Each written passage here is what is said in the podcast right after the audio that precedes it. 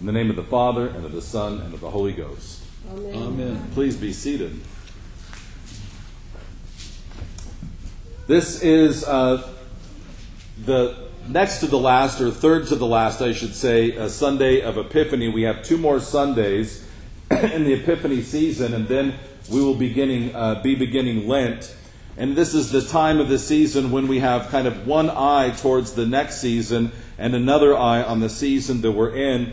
It's important that we be thinking a little bit about Lent, that we be talking about it, uh, because when we come to Ash Wednesday, we want to be ready for that spiritual discipline that we're going to engage in. We want to be ready for the season of Lent so that it can be uh, profitable for us. So we want to be thinking and kind of preparing for that time to come.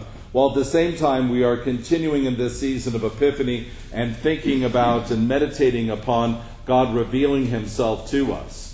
So we've talked and meditated on God revealing Himself to the Gentiles, to Him revealing Himself to the people of Judah, that He's uh, revealed Himself to all of creation. We've talked about what it means when He reveals Himself to us individually and as a people, and how we are called to repent. When God manifests Himself and shows Himself to us, we are called to, to repent and to have a change of life. And uh, there is no better example, I think, in the scripture than King Josiah here and Second Kings to what that means and what that looks like. If you remember, King Josiah is uh, living right at the end of this period of the kings before the, the destruction of Jerusalem by the Babylonians. He's living a generation or two before, about 620, 600 BC, and um, he is surrounded by enemies. The uh, Egyptians from the south are coming up. The Assyrians from the north have already taken the northern kingdom of Israel. They've already reclaimed it and renamed it Samaria which is where we get the Samaritans of the time of Jesus. The Babylonians are gathering their strength from the east and moving, and they're being um, kind of caught in this pincer grasp and surrounded. In the city of Jerusalem and in the kingdom of Judah, a great darkness has descended upon them, a darkness of sin uh, and neglect of their spiritual discipline. They've neglected their spiritual discipline in the keeping of the worship at the temple. They have uh, quit the reading of Scripture, and they have fallen away from the ways of God. And uh, hopefully, we can all relate to what that's like. We can relate to neglecting our own spiritual discipline. We can relate to neglecting the reading of Scripture insofar as we know what that means, what happens in our lives when that happens. Uh, what happens is that we stop having the mind of God, we stop seeing the world as God sees it, and we start to see the world as something that maybe isn't uh, so bad as far as the sin of paganism and the uh, loss of morality and of, of, discipline. And we start to see the, the cult and idol worship of celebrity, of power, of fame, and money uh, to be maybe not quite so bad, or maybe some new wonderful innovation. And that's where the people of Judah had descended to. The surrounding pagan practices to them stopped seeming so bad. They stopped seeming so abhorrent to them. And they started to more and more look like the people groups surrounding them. And enter into this time period, this age of darkness, King Josiah, who ascends the throne at this very young age of eight and he kind of comes in with this childlike innocence that Christ describes. He walks in and he goes into the city of Jerusalem and he sees the great temple and he says, Well, what about this temple? What about this worship? Shouldn't we be about this? And he sends in his ministers, and they go into the temple and they begin to do a kind of spring cleaning. They open the doors and they start going through the cabinets and drawers, and they find the money in the treasury that had been assigned for the workmen to uh, maintain the temple and to make sure that its worship was uh, sufficient. And, and in this, I think we see a very practical, if not spiritual, uh, analogy for us that I think is very important because sometimes um, in the church, when we talk about maintaining buildings or we talk about maintaining our Bibles and our chairs and the things that we need for, for the altar, for the worship of the Lord, sometimes we think, oh, we, we, we should be about something more about than that. Uh, but we see in this that that practical reality of making sure that things are ready for the worship of the Lord is essentially important. Because when they do that and they start to, uh, to make sure that worship is ready, they discover the scriptures and the reading of them. And they take the scriptures to the king and they read them before the king. And the king's response is the exact kind of response that Jesus is talking about in the Beatitudes. King Josiah says, Oh no! Oh no! This is what we've supposed to have been doing. We were supposed to be living according to God's law, and we have not. And his response is to weep and to tear his clothes. And this is exactly what we read last week in the first three portions, the first three statements of the Beatitudes. You remember that those are uh, the three ingredients of humility. You remember that poverty of spirit, right? To say, oh no, I don't have what I need, like King Josiah has done. I need to go and find what I need in the Lord. Uh, to uh, be meek, to not defend ourselves, right? King Josiah doesn't say, well, that wasn't me, that was somebody that came before me or some other person. There's no defense to be made. He is meek. And to mourn, to weep, and this is exactly what Josiah does. He, he cries before the Lord and he rends his clothes. Um, he is exemplifying for us these three ad- attitudes uh, that Jesus introduces for us in Matthew chapter 5 uh, in these, these first three attitudes of humility. And then you remember that once we have that attitude of humility, then we're able to go and discern the righteousness of God. Just as Josiah sends to find the prophetess, right, to say how to live in righteousness, we now have this hunger thirst, right? Josiah says, Go and find someone who can tell me how to live. That's a hungering and a thirsting, a desire for the ways of God. You remember that um, after that comes mercy and it comes peacemaking, and then finally purity of heart. And purity of heart is to will one thing, to will the will of God, to discern the mind of God. And when we do that, when we discern His will, we're able to discern what it means to live in righteousness and goodness. Indeed, we can't live in goodness or righteousness without the mind of God. There is no way to live in righteousness without it. And once we have that, then we become like these essential elements that Jesus describes following the Beatitudes in this portion of the Sermon on the Mount that we call the similitudes. The similitudes. These are similes we are supposed to be like or as salt and light. When we live according to the mind of God, when we perceive His goodness and righteousness, we become like these essential elements. We don't go and, and, and make up salt. We don't go and put together the ingredients of light. These are things in the world that are as they are, that are either what they are or not. We either have light or we don't. We either have salt or we don't.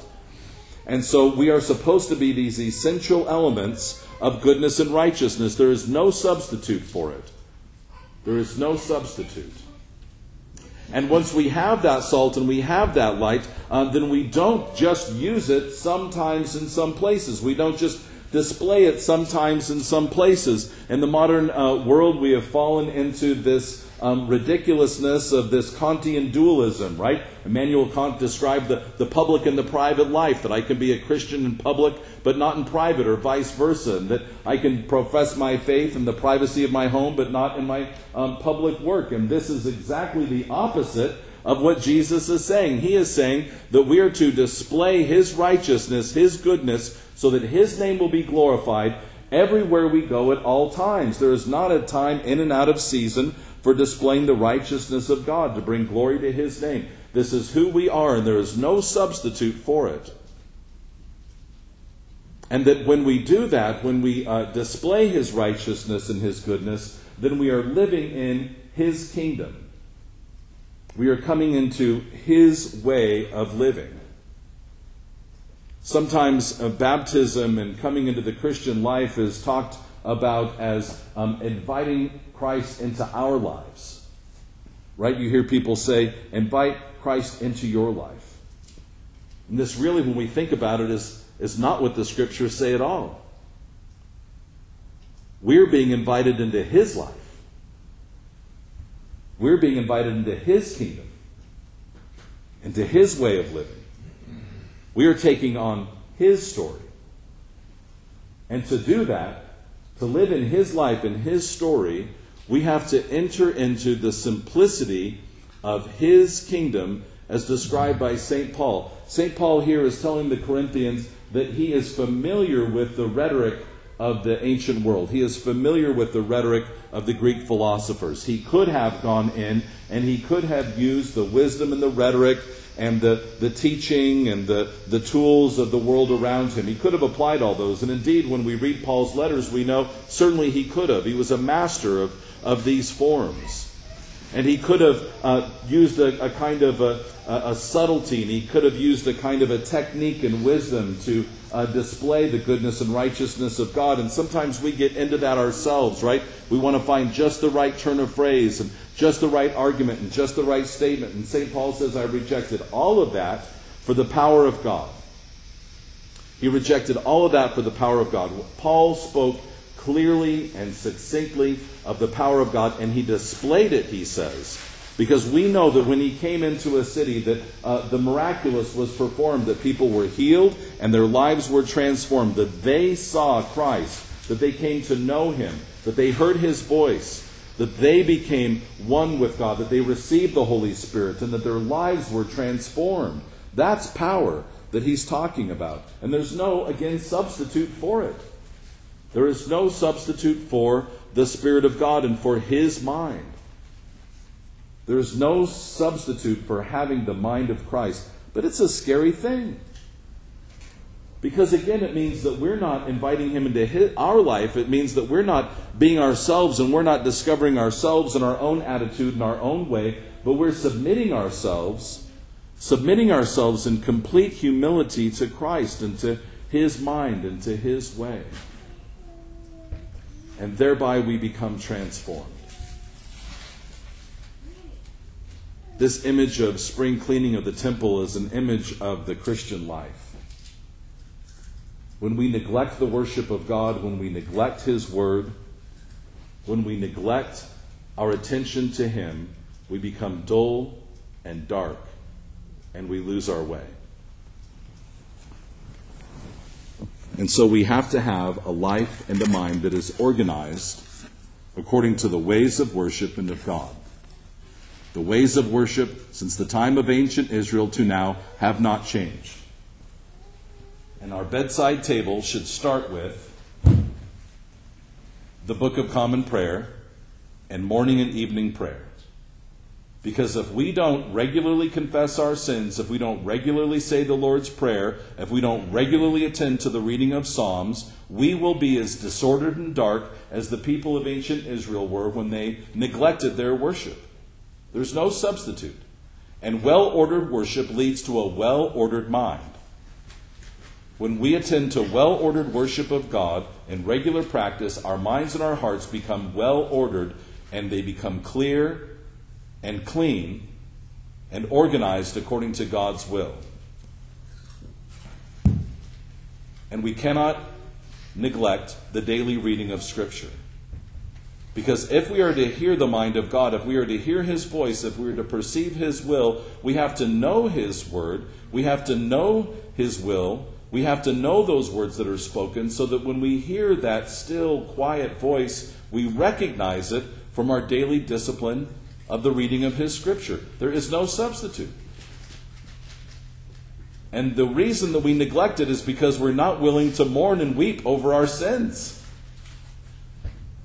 But if we don't do that, we will not receive His Spirit, His mind, His truth, His kingdom, His mercy, His love, His beauty. His majesty, His transforming power and grace in our lives. There is no substitute.